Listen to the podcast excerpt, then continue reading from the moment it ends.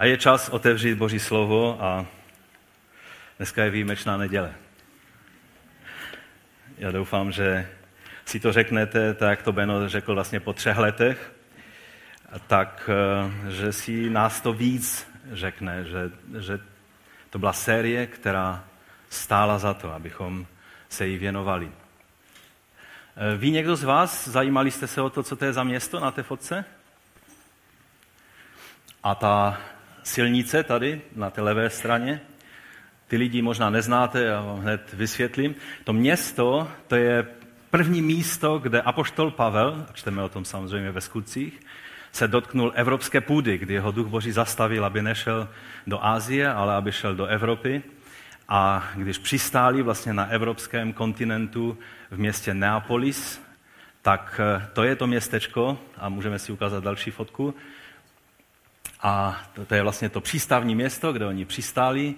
A e, to je cesta Via Egnatia, která je velice známa tím, že když Pavel z tohoto přístavu, když pak šli, tak přišli do města Filipis, pak do Tesaloniky, pak do Beroji. Ta, ta silnice vede přes celé Řecko a z Makedonie až, až na druhou stranu. A tím je významná ve skutcích, protože evangelium poprvé v Evropě putovalo nohama apoštolů a spolupracovníků apoštola Pavla právě po této silnici. Tady jsme účastníci eh, konference evropské, která byla v Tesalonikách a jsme na té Via Egnatia, takže, takže jsme použili, použili tyhle prvky eh, a eh, ten, ten nosný snímek, jestli ho můžeš vrátit, tak ten nosný snímek, ten úplně první, jsme použili kombinací těchto, těchto snímků. A ten, tu sérii se nazval Skutky Mesiáš a jeho lidé. Příběh pokračuje, protože skutky skutečně jsou pokračováním toho příběhu, o kterém jsme mluvili, o Ježíši, o Mesiáši. Skutky nejsou o lidech, skutky dokonce nejsou o Duchu Svatém, skutky jsou o Ježíši, Mesiáši, Pánu a Spasiteli. Postaňme ke čtení Božího slova. Já přečtu tři místa. Přečtu první tři verše z první kapitoly knihy skutků. První zprávu o Teofile se napsal o všem, co Ježíš začal učit, začal činit a učit. Až do dne, kdy byl vzat vzhůru, když skrze Ducha Svatého dal příkazy apoštolům, které si vyvolil. Jim také po svém utrpení mnoha důkazy prokázal, že žije. Po 40 dní se jim dával spatřit a říkal jim o Božím království. Lukáš, první kapitola, začátek, několik veršů. Protože se již mnozí pokusili sestavit vyprávění o událostech, které se mezi námi naplnily, jak nám je předali ti, kteří se od počátku stali očitými svědky a služebníky slova, Rozhodl jsem se také já, když jsem vše znovu pečlivě prošel, že ti to po pořádku vypíši, vznešený Teofile, aby splně poznal spolehlivost těch věcí, kterým si byl vyučen. List Židům, začátek. Mnohokrát a mnoha způsoby mluvil kdysi Bůh k otcům v prorocích. Na konci těchto dnů k nám promluvil v synu, jehož ustanovil dědicem všeho, a skrze něhož učinil i věky. Pane Ježíši, my otevíráme tuto sérii, která nám má ukázat, jak ty, který jsi na trůně, si poslal svého Ducha Svatého, abychom my, kteří jsme součástí společenství Mesiáše, těla Kristova, mohli v moci Ducha Svatého být tvými svědky, být vyjádřením toho, co ty chceš pro tento svět. Pane, pomoz nám, aby na konci té série, kdekoliv, kdykoliv bude ten konec, tak, abychom mohli být proměněni tvým slovem. Pane, ať se tvé slovo stane, tak jak se stalo skutečnosti v životě apoštolů a prvních učedníků, ať se stane realitou a skutečností i v nás. O to tě prosíme, Otče, ve jménu Ježíše Krista. Amen. Amen. Můžete se posadit? Takže Praxeis apostolon, to je název řecky této knihy, který nacházíme pak už po roce 100 že takhle ta kniha byla nazývána. Samozřejmě ten název není součástí té knihy, ten originální spis začínal tak, jak jsem to přečetl z překladu, eh, studijního překladu Bible. A když jsme před pár měsící došli k závěru té celkem dlouhé série Mesiáš podle Matouše, tak eh, jsem byl rád, když Beno vyzval, abyste tak zapřemýšleli a třeba i na Facebooku nebo i tady ve sboru bude příležitost za nějaký čas ještě možná říct nějaká svědectví, eh, co ve vás zůstalo. A já osobně musím říct, že mě ta série eh, velice změnila. Je pravda, že jsem byl křesťanem i předtím, to je pravda, ale tak fascinován Ježíšem Kristem, naším pánem, tím, kým on je a co to pro každého člověka znamená, se neměl ani tušení předtím. Ve srovnání s tím, co jsem prožíval v průběhu té série. Já doufám, že aspoň nějaká kapička přešla z toho všeho i na vás a že, a že Ježíše vidíte teď jinýma očima nebo jiným způsobem, nebo jste alespoň trošinku stejně fascinováni tím, který přišel jako vyjádření všeho, kým Bůh je a co Bůh je, tělesně. A tak eh, když stojíme před, před touhle eh, sérií, tak se jenom modlím, abychom byli proměněni také Božím slovem i touto sérií, touto knihou, knihou skutků apoštolských, jak je nazvána, ale ve skutečnosti jsou to skutky Ježíše Mesiáše, které konal skrze svého svatého ducha v jeho lidech. A jelikož je to součást jedné knihy, Evangelium, které napsal Lukáš, my jsme se věnovali Matoušovu evangeliu, ale kdybychom si místo Matouše vzali evangelium Lukáše, tak bychom vlastně ani teď neměli nějakou novou sérii, protože Lukáš napsal jedno velké dílo, které má dvě části, protože ten svítek, který proto musel použít, tak eh, měl místa a využil ho maximálně. Je to jedna z nejdelších knih, jak Lukášovo evangelium, tak kniha skutků jsou kromě Matouše jedny z nejdelších v Novém zákoně, to znamená, že využil maximálně svítek, který mu byl k dispozici. A když potom začíná to pokračování v knize skutků a zmiňuje se o tom, o, o, o tom že je to pokračování a, a věnuje to stejnému významnému člověku, Teofilovi, tak chce, abychom si uvědomili, že to téma zůstává stejné. Že to téma je stále Mesiáš a pán, který koná své dílo. Teď ovšem v jiné situaci, v nové situaci, po tom, co sedí na nebeském trůně. Matouš zakončil své evangelium, jestli si ještě vzpomínáte, velkým posláním.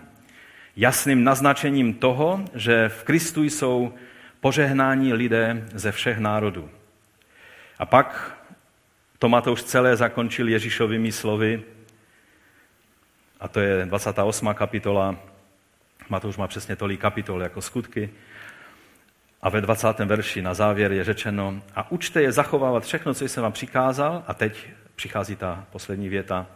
A hle, já jsem s vámi po všechny dny až do skonání tohoto věku. Amen. A můj první bod dnešní je tedy, který vychází z toho, jak může být Ježíš s námi, když odešel do nebe? Vždyť oni ho viděli fyzicky, jak se jim vznesl a jak odešel do nebe. Oni, oni to viděli, byli toho svědky. No a to je právě téma té nové série, kterou začínáme. Kniha skutků apoštolských, Mesiáš a jeho lidé, příběh pokračuje.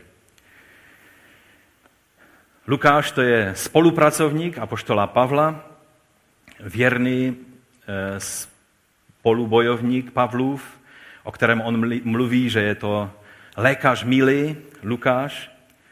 Eh, budeme trošku víc o něm možná mluvit někdy jindy. A my jsme si sice prošli Matoušovým evangeliem, ale Lukášovo evangelium by nás přivedlo ke stejnému závěru, jak nás přivedl i eh, Matouš. A teď máme se pustit vlastně do, do, do druhé části toho Lukášova díla. Máte rádi druhé části, třeba ve filmových sériích? Třeba Jurský park jednička, Jurský park dvojka, Jurský park trojka. Je to strašná nuda až trapas někdy, že? A, a s každým dalším dílem je vidět, jak, jak ti režiséři vaří ze stejné vody a už tam moc není co přidat. A se snaží používat stejné prvky a už to není nic nového a objevného, protože to, co eh, byl ten skutečný dobrý nápad, to, byla, to byl ten první díl, že? a pak už nemají co říct. Musím vám říct, že, že tohle není ten případ. Lukáš se nesnažil, protože jeho první dílo bylo tak populární, tak se nesnažil eh, z té stejné vody uvařit ještě jedno dílo, aby, aby jeho zisk, který on na tom stejně neměl, protože on byl spíš sponzorem eh, mnohých Pavlových aktivit, tak, eh, tak to, nebyl, to nebyla ta motivace. Ale jednoduše ten příběh nekončí evangeliem.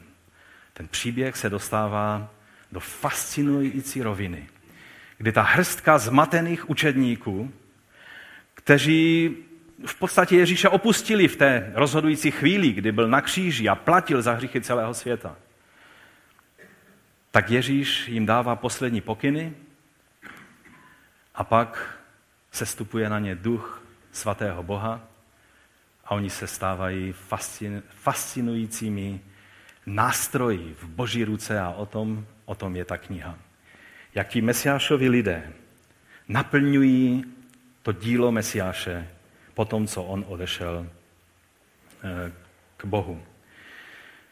V tom začátku, který jsme četli, té knihy skutku, tak, tak tam je, že, že v tom prvním díle, v té, v té první části, to je v Evangeliu, eh, o Teofilej se napsal o všem, co Ježíš začal činit a učit.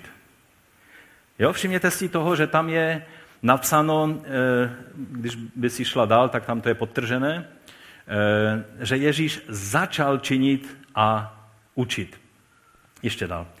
A to, to nám ukazuje, že to má pokračování, že, že on začal činit a učit, ale že on potom ještě e, i pokračoval činit a učit to, o čem právě čteme v knize skutků. Lukášovo evangelium tedy je o tom, co Ježíš začal činit a učit. A 24. kapitola Lukáše o tom píše Lukáš takto.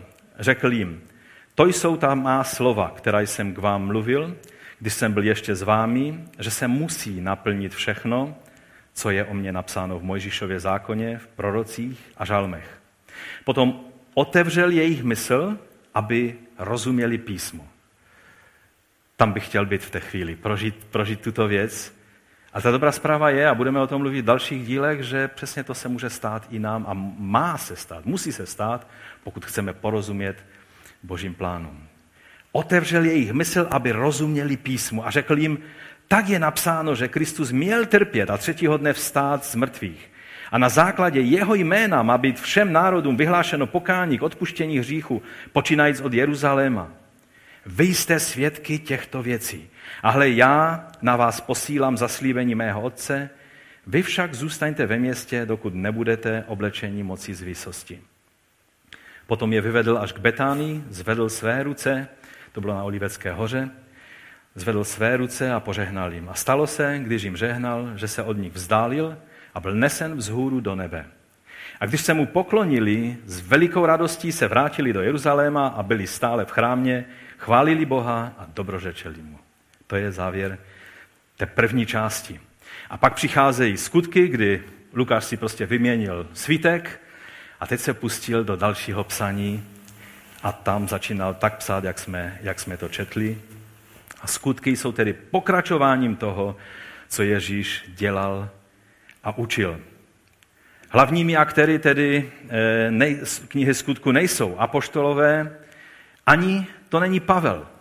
Ten, o kterém větší část skutku vlastně pojednává. A to, co v letničním prostředí musím říct opatrně, ale důrazně, kniha skutku není ani o duchu svatém.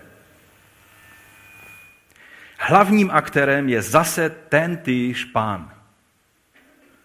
plnost božství, která přišla tělesně a který odešel na svůj nebeský trůn. A jeho tělo bylo naplněno týmž duchem, který působil v Ježíši Kristu, když byl na této zemi.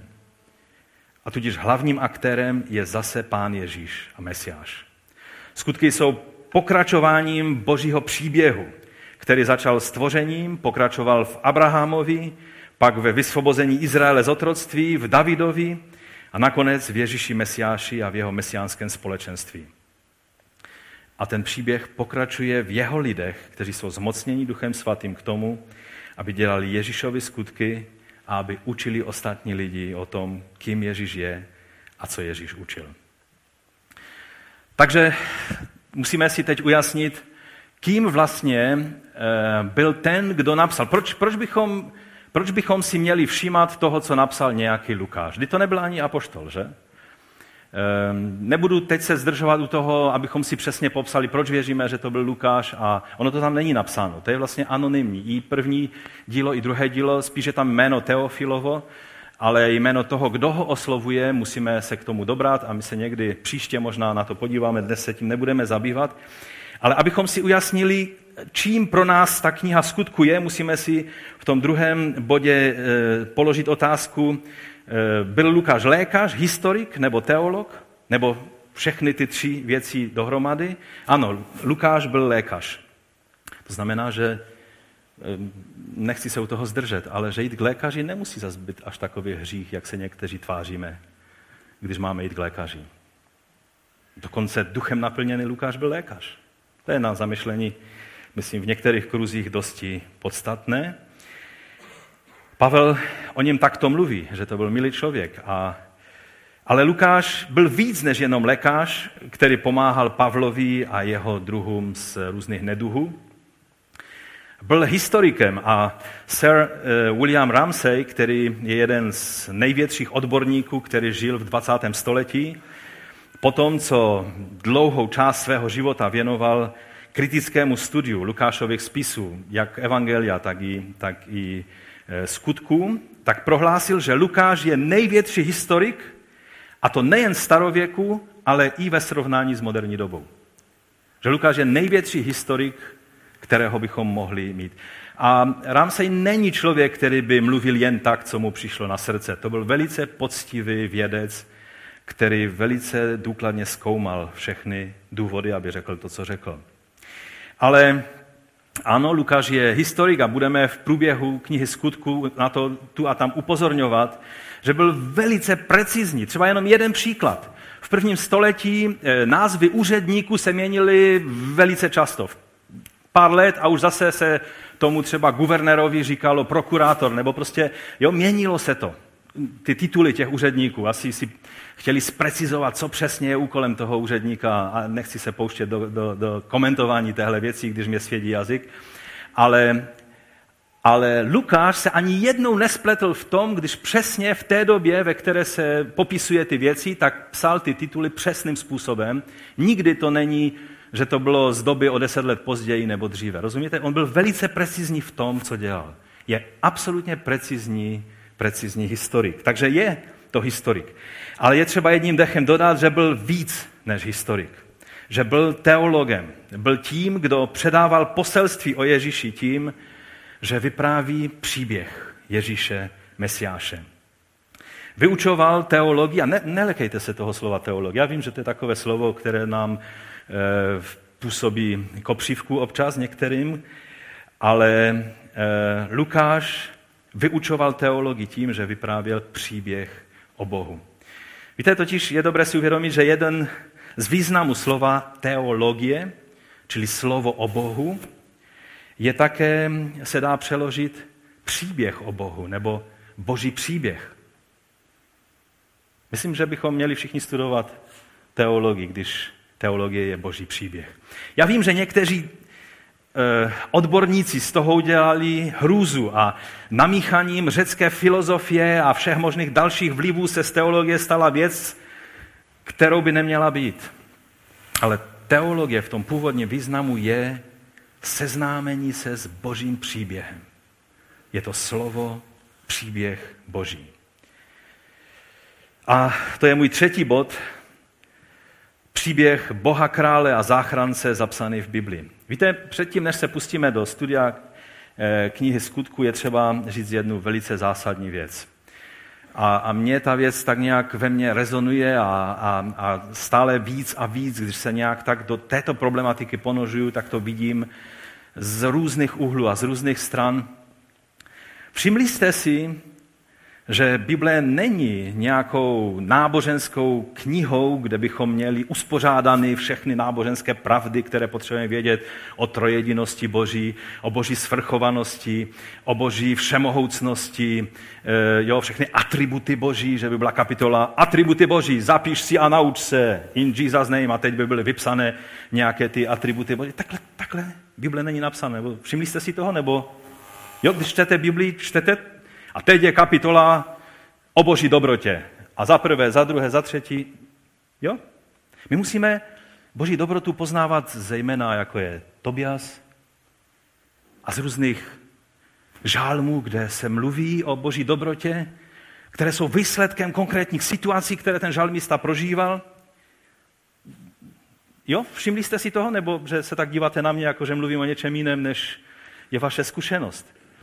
Všimli jste si, že Bible je vlastně jeden velký dlouhý příběh, který má sice 66 částí, pomalu každá ta část je napsána jiným člověkem, kteří žili v absolutně jiných dobách.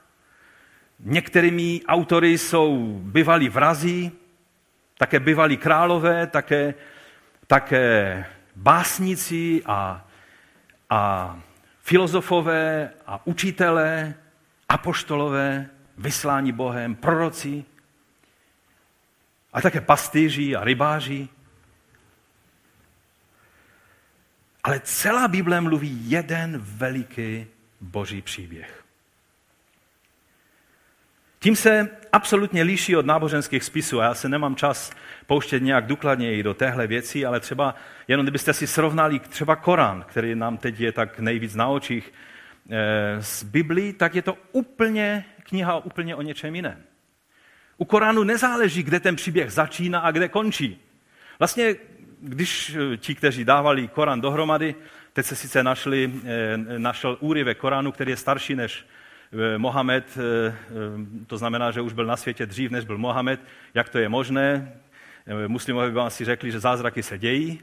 Eh, jo, ale to, to nechci, nechci se pouštět do, do tohohle. Ale když dávali dohromady Korán, tak vzali a řekli si, no jak to uspořádáme, dejme ty nejdelší sury na začátek a ty nejkratší na konec a bude to. Protože tam nejde o příběh. Je to náboženská kniha arabské krasomluvy, a když by Arabové s vámi argumentovali o tom, že je to božího původu, víte, jaký argument na vás vytáhnou? Um, oni vám řeknou, že byste museli číst Korán v arabštině, protože jedině tam poznáte ten boží charakter, té boží nádherné mluvy, která je zaznamenána v Koránu. Která se samozřejmě překladem zruší. Bible je sice překládána často dost problematickým způsobem, ale dokud je zachován ten příběh boží v tom překladu, i když ti překladatelé někdy to zmasařili pořádně. Některé překlady Bible je lépe odložit a vzít lepší překlad Bible. Ale musím vám říct, že i v těch slabých překladech lze vidět ten nádherný boží příběh, který Bible vypráví. Protože boží zjevení, boží slovo je příběh a ne náboženská kniha, která by chtěla na nás zapůsobit nějakými náboženskými výlevy nějakých, ehm, nějakých, nějaké náboženské krasomluvy. I když, když by, a to nám říkají lidé, kteří čtou si hebrejské žálmy ke snídaní v starobiblické hebrejštině, tak vám řeknou, že není nádhernější formy poezie, než je hebrejská poezie. Ty jejich paralelizmy a ty všechny věci, které oni eh, pro tu poezii používají, tak je to nádhera. Já to mohu jenom zprostředkovaně poznávat a jsem tím fascinován, ale, ale rozumíte, ta podstata není v tom, že je to napsáno nádherně, ale v tom, co je tam napsáno. A proto Ježíš, eh, když mluví o tom rozsévači, tak ta půda dobrá, která přinesla to, nej, to ovoce, tak eh, co je řečeno o té půdě? To jsou ti, kteří slyší a rozumí. To jsou ti, kteří slyší a rozumí. Bibli musíte porozumět.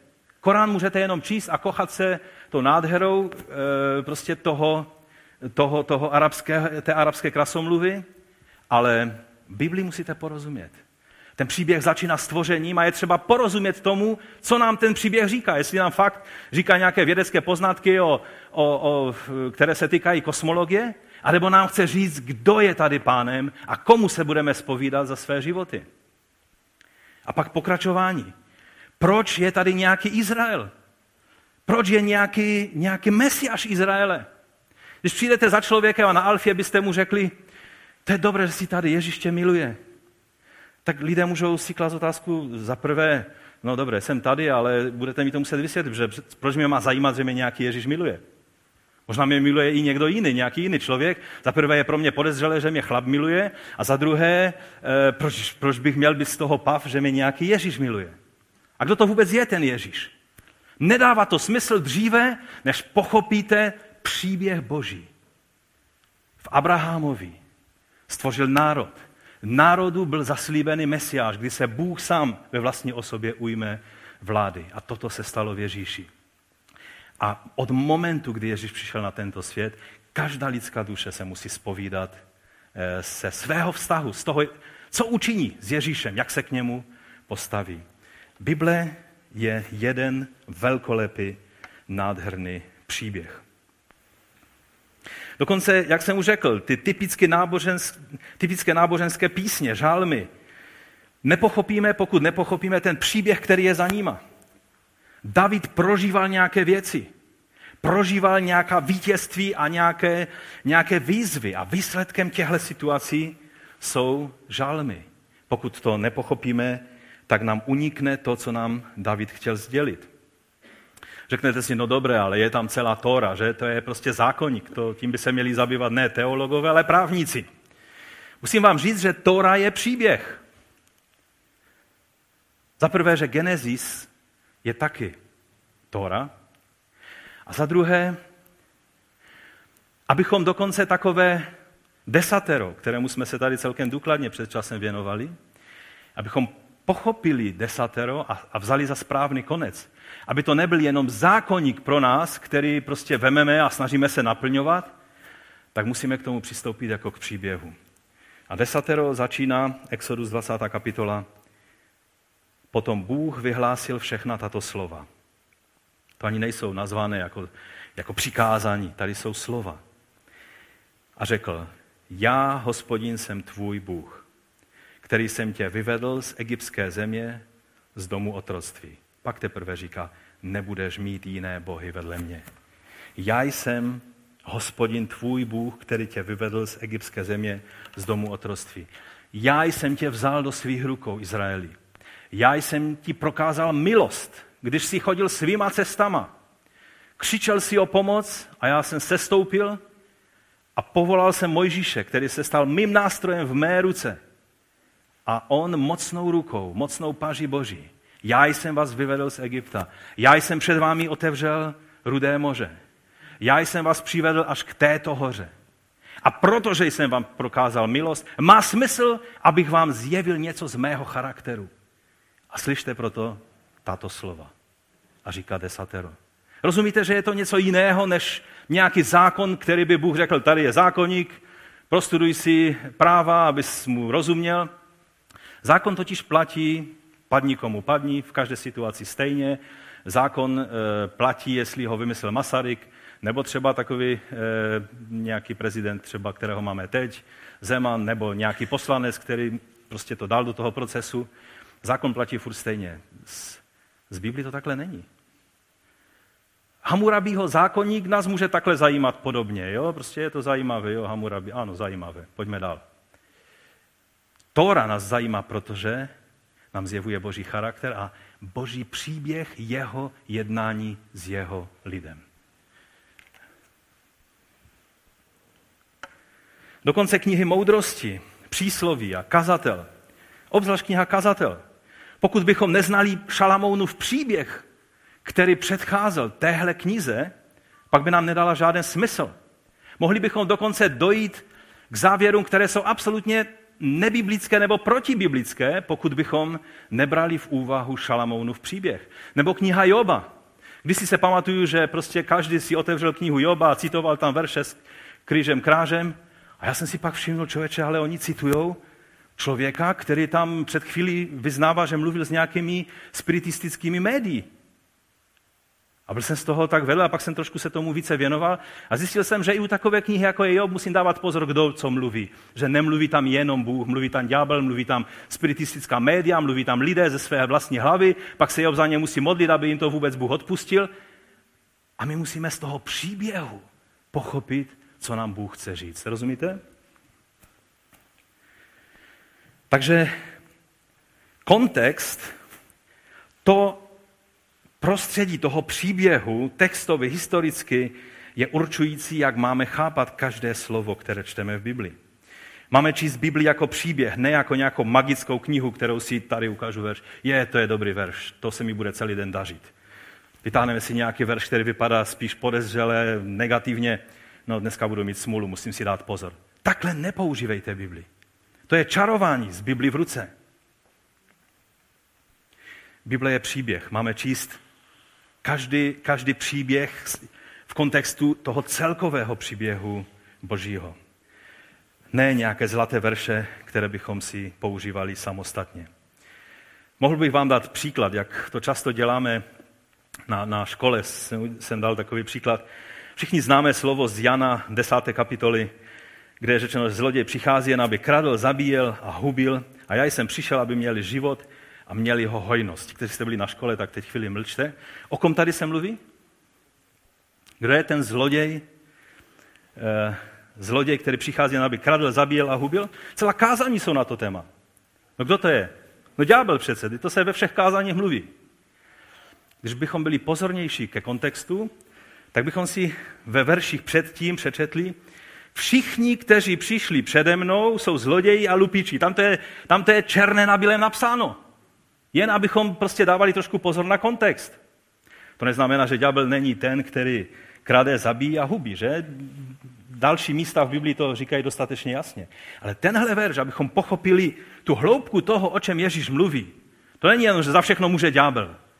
Ale Ježíš tady mluví o lidech, kteří měli být pastýři v Izraeli. Kteří měli být těmi, kteří se starají o stádo a oni jenom zabíjejí, loupí a kradou. Místo, aby byli těmi, kteří pečují o stádo.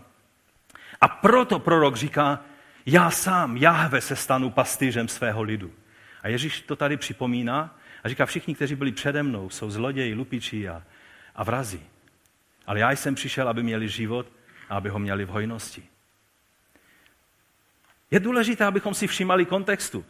Mohli bychom celou dlouhou dobu se věnovat jenom takovýmto veršům, které bereme za úplně samozřejmost, že víme, co znamenají, ale občas je dobré si přečíst Bibli, jak to tam fakt je napsáno, jak říkal starý bratr Ulonska.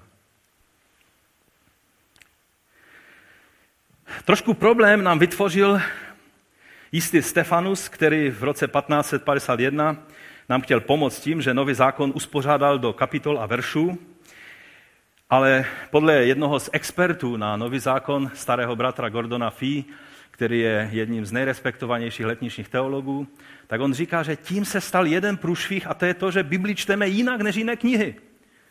Kdo z vás by četl dopis někoho, koho milujete, na kom vám záleží, způsobem paragraf číslo jedna. Zdravím tě. A už se z toho vytváří teologie. Mohl bych vám dát příklad z listu Judy. On tam píše, ať se má, e, máte tak, jak se má vaše duše, což byl běžný pozdrav v římské říši, a pros, e, evangelisté prosperity z toho udělali celou teologii prosperity. Když prospíváte duchovně, i vaše bankovní konto bude prospívat. A celou teologii na tom postavili. A je to přitom obyčejný pozdrav. Protože to je dopis. On říká, že, že bychom si to měli vyzkoušet. A vemte si třeba dopis. Já jsem psal, když manželka byla na vojně, tak, tak jsem psal každý den dopis, jen když jsme nebyli, když jsme nebyli někde prostě v poli jo, a, a, a prostě já jsem byl řidič tanku, tak když jsem řídil tank, tak jsem nepsal dopis, ale když už jsem přestal řídit tank, tak jsem psal dopisy. A ona z toho měla trauma, že ona stíhala v té své práci mi tak napsat jednou za pár dnů a já jsem to stíhal téměř každý den. A představa, že já bych si tehdy, v té době, já jsem byl čerstvě ženatý a, a najednou mě vzali na vojnu a byl jsem z toho takový dost eh, neúplně eh, dobře jsem se v tom cítil, to ne. A když jsem dostal dopis, a teď by tam bylo paragraf číslo jedna, miluji tě, paragraf číslo dvě, potřebuju to a to a to. Jako rozumíte, že takhle nečteme dopisy? Proč Biblii čteme tímto způsobem? Proč vytrhneme z kontextu nějaký, nějaký verš a čteme ho, jako by nebyl součástí příběhu, který je v tom dopise? Žádnou jinou knihu bychom tímto způsobem nečetli. Víte, podvědomě vždycky eh, žánr rozlišujeme a když a, a, a je to tak potřebné, že jinak by to nedávalo smysl. A doufám, že to tak děláme, když čteme v žálmech, že Bůh nás nese na svých křídlech, že nezačneme vyučovat o tom, že Bůh má křídla. Jo? A nebo takové věci, že nám to tam zapne, aha, to je poezie, takže on používá obrazny. Ale slyšel jsem lidi, kteří říkají, jaká poezie, je to boží slovo, když Bible říká, že má křídla, tak má křídla. Tak to vznikají sekty. Pak je tady jiný problém, a to v tom zmatku, který vznikne při tom, když zohledníme žánr jednotlivých biblických knih, když eh, teologové se začnou potom přijít, může být třeba popis nějakého děje, nějaká historie, může pro nás být autoritou? Neměly by být jenom ty teologické knihy, ale které jsou teologické? I ty epištoly jsou součástí Pavlova příběhu, nebo Petrova příběhu, že? On něco prožíval. On se něco dozvěděl o těch zborech, které tam něco prožívali a proto jim psal dopis. Ne proto, že no tak v Biblii už máme to a to a to a ještě Duch Svatý chce, abychom pokryli tuhle oblast a tuhle oblast. Takhle ty epištoly nevznikaly. A tak teologové se začali přijít o tom, jestli v takovém úzkostlivém eh, dbání na to, abychom, abychom eh, přistupovali k Bibli správně, tak říkali, dobré, teologii budeme tvořit pouze z teologických knih a příběh bude pouze podpůrný materiál. Ale musím vám říct, že kdybychom takhle přistupovali z Biblii, tak můžeme celou odložit, protože i ten teologický spis, jako je třeba Tora, už jsem vám ukázal, že je, dává smysl pouze jako součást božího příběhu. Dokonce historické knihy Samuelovi.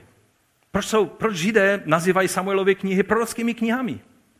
Protože oni nemluví jenom příběh Samuele a, a, krále Davida. To jsou prorocké knihy, které připravují půdu proto, abychom pochopili, proč musí přijít Mesiáš.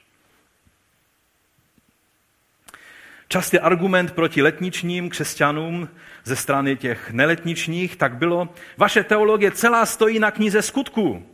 Jako je pravda, že v epištolách čteme taky o naplnění duchem svatým, o mluvení jinými jazyky, o o chození v moci Ducha Svatého a tak dále, že víc list korinským a efeským a římanům a tak dále. Ale, ale celá ta zkušenost bytí naplněným Duchem Svatým se opírá především a hlavně o knihu skutku, kde ti křesťané to prožívali. A oni řekli, to je jenom historická kniha a nemáte právo svoji teologii opírat o tuto knihu. A když je argument, že prostě vycházíte z knihy skutku, tak můžeme odpovědět Amen. Vycházíme z knihy skutku, protože nejenom kniha skutku, ale celá Bible je jeden velký boží příběh. Amen. E, naštěstí většina seriózních teologů se přiklání na tuto stranu více a více a někteří se tak fascinovali, že už za, za tím božím příběhem nevidí nic jiného a všechno vidí najednou tím příběhem a já mám téměř tendenci se stát jedním z těchto lidí a doufám, že získám nějakou rovnováhu. Ale, ale víte, je to fascinující si uvědomit, že Bůh zvolil tenhle způsob zjevení své vůle. Je to ten sice nejsložitější, ale ten nejbohatší způsob, jak sdělit to, co Bohu leží na srdci. Paragrafy se dá sdělit, že pak potřebujeme zástupy právníků, aby nám vysvětlili, jak tento zákon obejít. Promiňte mi, někdy to tak až je. Ale v příběhu nemá smysl něco obcházet, rozumíte? Chcete být v samotném epicentru toho příběhu, je to tak? Chcete říct to, co řekl Petr? A oni u toho Kornelia prožili úplně totéž, jak jsme my prožili na začátku. To, co oni prožívají, je totéž, co my jsme prožili a proto rozumím tomu, že Bůh to tak chce a že Bůh zahrnul i pohany do toho požehnání, které my máme jako Židé a Izraelité v Ježíši. Příběh je to, co má mnohem bohatší formu sdělení, tu, tu, tu, tu mnohovrstevnost těch sdělení. A stále tam můžete objevovat nové a nové věci. A kniha skutku je tedy příběhem Boha Stvořitele, který jednal v dějinách se svým lidem Izraelem. Tam je ta kontinuita, ještě to uvidíme v dalších a dalších kapitolách. Když se plně zjevil v příběhu, slovo logos znamená taky i boží příběh. Není to to řecké filozofické slovo logos, ale to, eh, to eh, co používali židé, memra, čili to slovo eh, Ježíše, který je izraelským mesiášem a v něm jsou do toho božího příběhu přizvaní i lidé ze všech národů, i z českého národa, i z českého Těšina. I lidé, kteří jsou v křesťanském centru. Jsou přizváni do tohoto příběhu a mají podíl na společném eh, tom díle a budou mít podíl na společném božím království v tom příštím věku vlády božího mesiáše a krále. Takže v skutcích vlastně nám je ukázáno, jak to, co my prožíváme teď v 21. století, jak tyhle věci prožívala ta první generace církve v prvním století. A ty věci jsou pro nás eh, závazné, jejich, eh, jejich svědectví, tak jak prožívali, je tím měřítkem pro nás, abychom poměřovali to, co prožíváme my a mohli říct s Petrem, to je to, co prožívali první křesťané. Nevytváříme sice dogma číslo 385, ale to je to, co prožívali první křesťané. I my to prožíváme.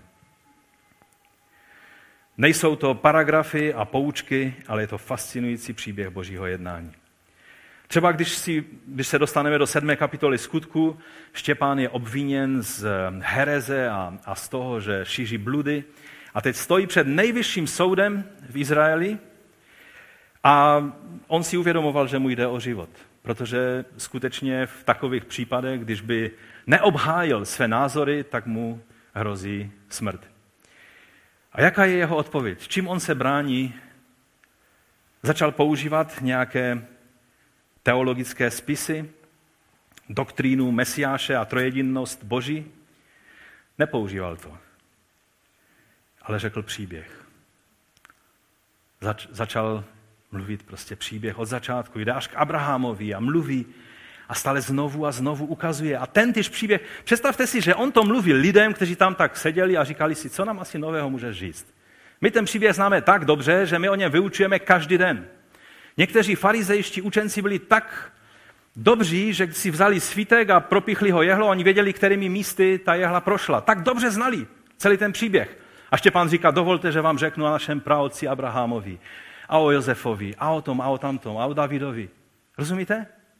Oni potřebovali slyšet ten příběh ještě jednou, aby uslyšeli v tom příběhu věci, které oni vymíjeli, které, kterých si oni nevšímali, které, které ušly jejich pozornosti. To byla Štěpánova obrana. Samozřejmě zaplatil nejvyšší cenu za toto svědectví, ale oni slyšeli svědectví toho božího příběhu, jak je interpretoval skrze Ducha Svatého Štěpán při své obraně. No a můj čtvrtý bod je, jak může být příběh autoritou pro naši víru i naše jednání. Eh, jeden ze známých teologů dnešní doby, N.T. Wright, já si dovolím zacitovat, aby to nějak, abych to řekl jeho slovy. Mnozí z nás, kteří vyučujeme Bibli, se snažíme Bibli vytunit, vyladit takovým způsobem, abychom z ní učinili něco jiného, než co ve skutečnosti je. Kniha, která vypráví příběh Boha a jeho jednání s člověkem.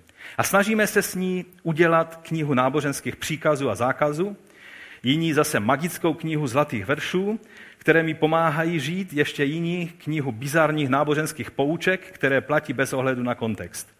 Když se takto snažíme dělat, jako bychom, slovy N.T. Wrighta, dávali najevo, že konec konců Bůh nám dal špatnou verzi své knihy. Toto je velmi nízké pojetí inspirovanosti Bible. Víte, N.T. Wright dokáže říct věci dost přesně někdy.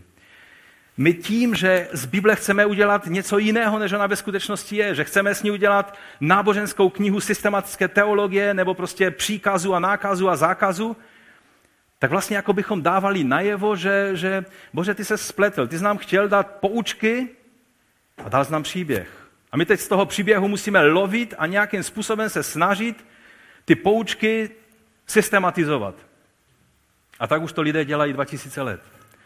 Místo, abychom se stali součástí toho příběhu a poznávali to fascinující dílo, které Bůh konal v první generaci křesťanů a stejně tak koná i v naší generaci. Myslím, že N.T. Wright upozorňuje, že bychom se měli e, zamyslet i nad samotným základem našeho pojetí autority. Víte, když zdůrazňujeme, že Bible má autoritu, a teď bych strašně byl rád, kdybyste mě pochopili správně. Ano, já věřím v plnost autority Božího slova. Bible je tím vodítkem a jediným měřítkem naší víry a našich skutků.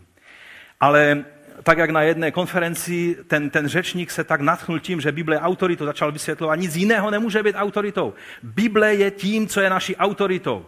Sola scriptura, reformační heslo. A pak dostal otázku, a kde, jako, jak, jak je v tom ta boží autorita? My si musíme uvědomit, že Bůh je to autoritou. On je i ten, který dal napsat ten svůj příběh.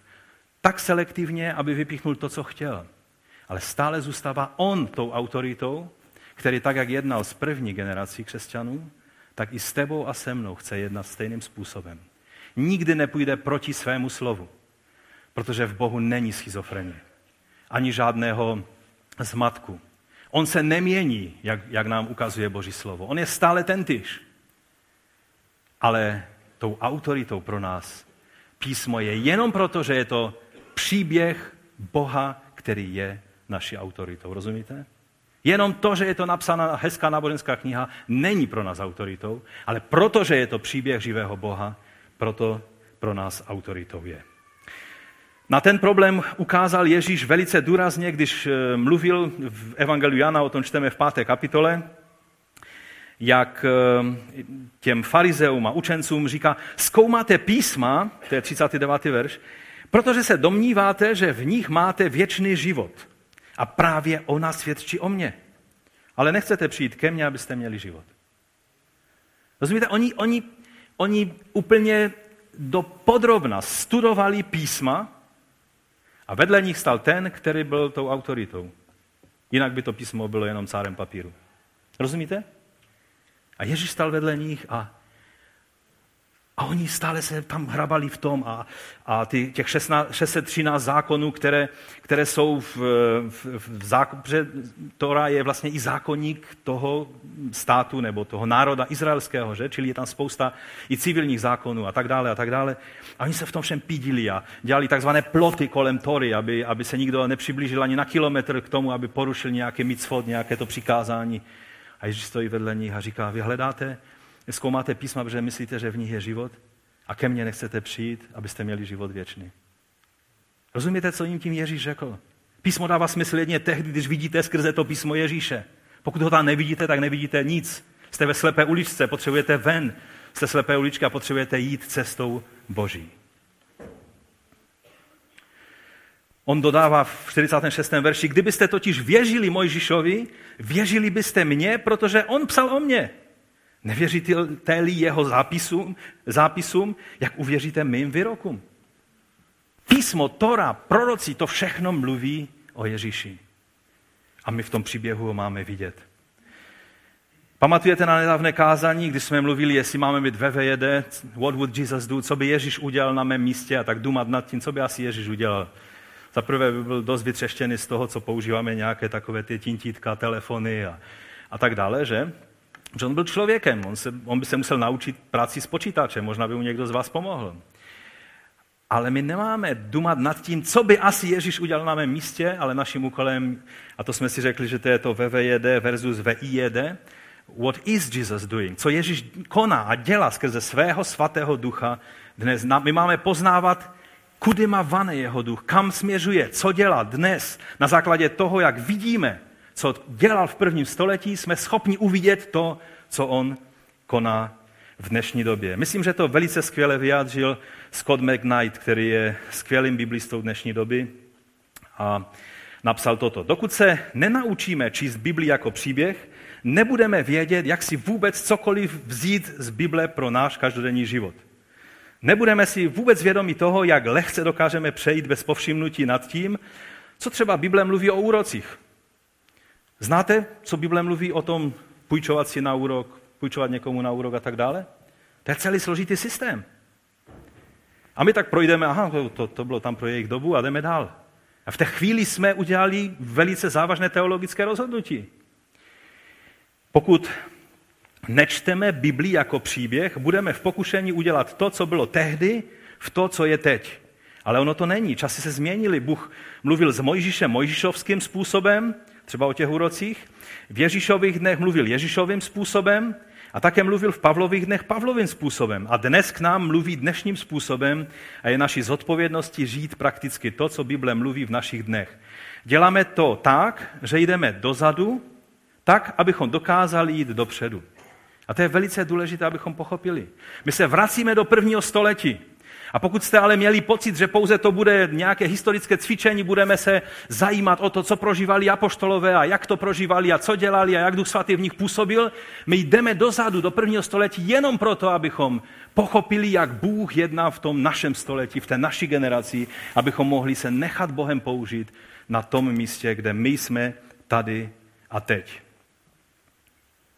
Jen takovým způsobem příběh může být autoritativním božím slovem pro nás. Čteme knihu skutku ne proto, abychom tvořili nějakou složitou teologii Ducha Svatého, nebo abychom otrocky opakovali všechno, co dělali křesťané v té době, ale abychom na základě božího jednání s nimi byli schopni uvidět boží jednání s námi dnes. To, co, jak jsem už řekl na začátku, co řekl Petr, když přišel do Jeruzaléma. A oni se ho ptali, co dělal v domě, v domě pohanu. A on jim co řekl? Povyprávěl příběh o tom, jak měl hlad a byl na střeše a najednou viděl obrovskou plachtu a Bůh začal na něm pracovat a, a teď Petře, ber, zabíjej a jes. Jak Marian občas zdůrazňoval kdysi, když eh, chtěl nás povzbudit, abychom ochutnali tatarský biftek, tak řekl, Petrovi Bůh neřekl, aby zabíjel, upekl a jedl, ale prostě zabíjej a jes. Ale musím zklamat Mariana, tam to vůbec není o jídle. Tam to je totiž o úplně něčem jiném než o jídle. To neznamená, že Židé od té chvíle měli jít vepřové maso nebo tatarské bifteky, ale že měli pochopit, že Bůh, když očistí a přijme lidi ze všech národů, kdo jsme my, Petr, ty, já. Petr třikrát řekl, ne pane. Komická situace. Petr, ale tam to je napsáno v tom příběhu a my se máme možnost s tím stotožnit. Ne pane, to jsem v životě neudělal a jako pravověrný žid tohle neudělám.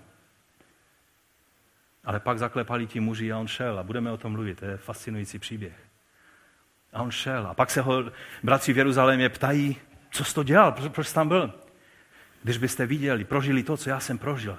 A začal jim ten příběh vyprávět a, a začíná jim mluvit o tom, jak, jak Duch Svatý stejným způsobem, jak na ně Protože oni je slyšeli mluvit jinými jazyky a, a, a viděli prostě to působení Ducha Svatého na ty lidi u Kornelia, tak těch šest mužů, které si Petr vzal sebou, tak to všechno toho byli svědky. A oni žasli a radovali se z toho, že, že Bůh stejným způsobem přijal pohany v Mesiáši, jako přijal i Izraelity v Mesiáši. A tudíž ehm, to je ten způsob, jak se ty věci stávají pro nás autoritou. V 11. kapitole je napsáno, když to uslyšeli, utichli a vzdali slávu Bohu. Pro ně ten příběh se stal autoritativním vysvětlením a řekli, tedy i pohanům dal Bůh pokání k životu. Rozumíte? Když dneska vidíme mladé lidi, jak prožívají naplnění Duchem Svatým, a mnozí se začnou modlit jinými jazyky a, a začnou prorokovat a začnou, začnou dělat věci, které předtím neměli odvahu dělat, co se týče vydávání svědectví ze svého života, tak můžeme říct, to, co oni prožívají, je přesně to tež, co prožili tehdy lidé na počátku v Korneliově, třeba v Korneliově domě. Rozumíte? Písmo nám ukazuje a potvrzuje, že to, co prožíváme dnes, je totéž, co prožívali oni na začátku. A proto se vracíme zpátky, abychom mohli jít dopředu. No a můj pátý bod už je jenom stručné konstatování, že jestli můžeme si tam dát pátý bod, ty a já máme možnost být vtaženi do toho božího příběhu. O tom budou celé skutky. Není to o nich, ale je to o tobě a o mně, jak můžeme se stát součástí božího příběhu. Toho příběhu, který začal stvořením, kdy Bůh vyškl slovo a věci se začaly dít. Zase Scott McKnight dále píše takto. Nejsme povoláni žít život prvního století v 21. století, ale žít životy 21. století tak, že chodíme ve světle zjevení, které nám Bůh dal v prvním století.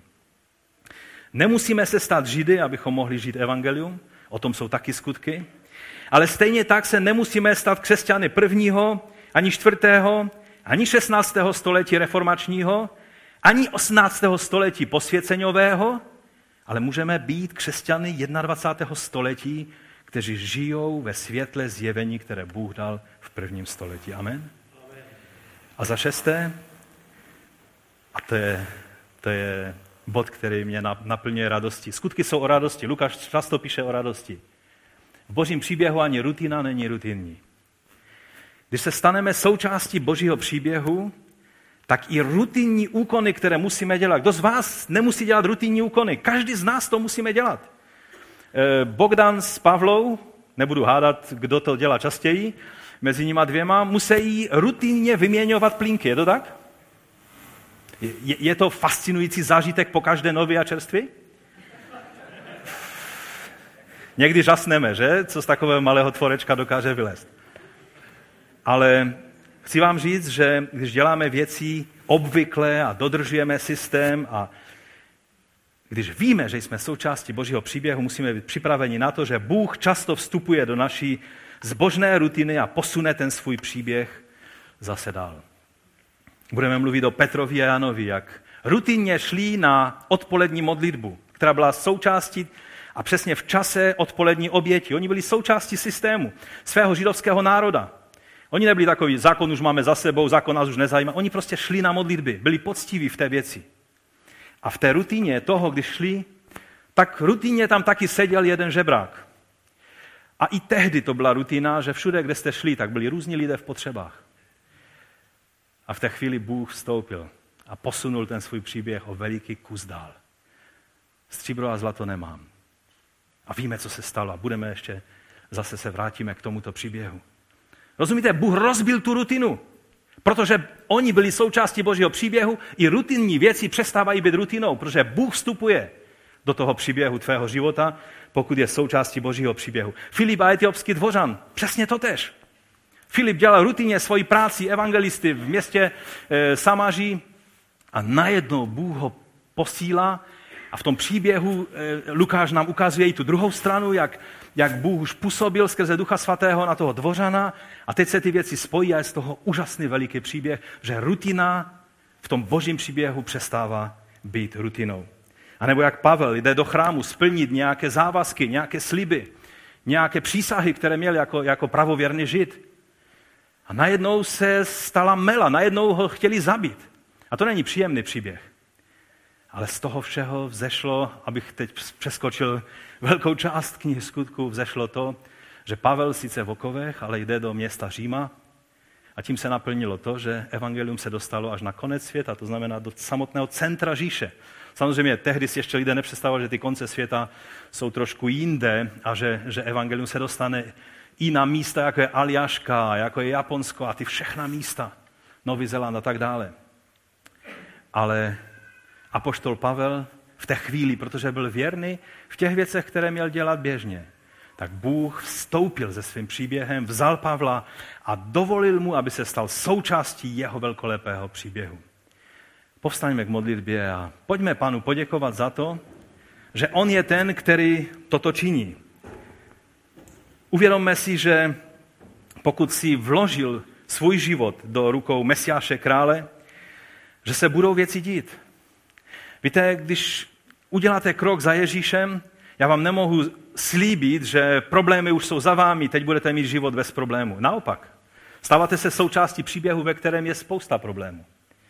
ale je to fascinující být součástí Božího příběhu. A navíc nebýt součástí toho Božího příběhu znamená nemít život věčný, znamená věčné zatracení. To je to podstatné, co musíme vždycky mít eh, na paměti. Je to úžasná možnost stát se součástí Božího příběhu, ale nebyt součástí Božího příběhu znamená věčné zatracení.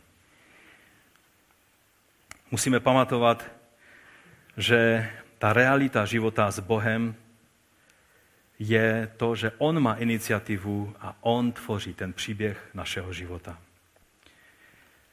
A tak, když budeme hledět v knize skutků na to, co prožívala první generace, vždycky mějme na paměti, že nás Bůh chce vybídnout k tomu, abychom vstupovali hlouběji a hlouběji do té nádherné řeky jeho příběhu. Pane, my tě prosíme o tyto věci. Jednej s námi tak, abychom vstupovali do toho tvého příběhu v poslušnosti a, a nebáli se té tvé iniciativy v našem životě. Když vidíme, že v knize skutku učedníci a apoštole byli spíš lidmi, kteří jenom s údivem hleděli na to, co ty jsi dělal, a tak si říkáme, že možná byli nějak, že, že to nechápali, ale, ale chceme si uvědomit, že tak je to správně. Že pokud jdeme a nasledujeme tebe, tak jednoduše budeme vždy hledět s údivem na to, co ty konáš. Pane, tak nám dovol a pomoz i těm nám, kteří máme obavy a tak rádi držíme věci ve svých rukou, ve svém životě, pomoz nám, abychom ti dovolili nás vtáhnout do tvého příběhu. My ti děkujeme za to, že to, co jsi začal s tvořením člověka a celého vesmíru, jak jsi neodvrhnul člověka v jeho pádu, ale slíbil si záchranu, jak jsi, jak jsi zachoval člověka i v potopě, jak jsi vybral Abrahama a, a pak Davida a na konci, jak se vyjádřil s konečnou platností v našem Pánu Ježíši Kristu. My ti děkujeme za to, že nás dovedeš až do vítězného konce. I skrze mesiánské království, které jednoho dne přijde ve tvém slavném příchodu na tento svět. Že budeme moci být účastní toho tvého příběhu mesiánského království až na věky. A za to ti děkujeme a chválíme tvé jméno. Amen.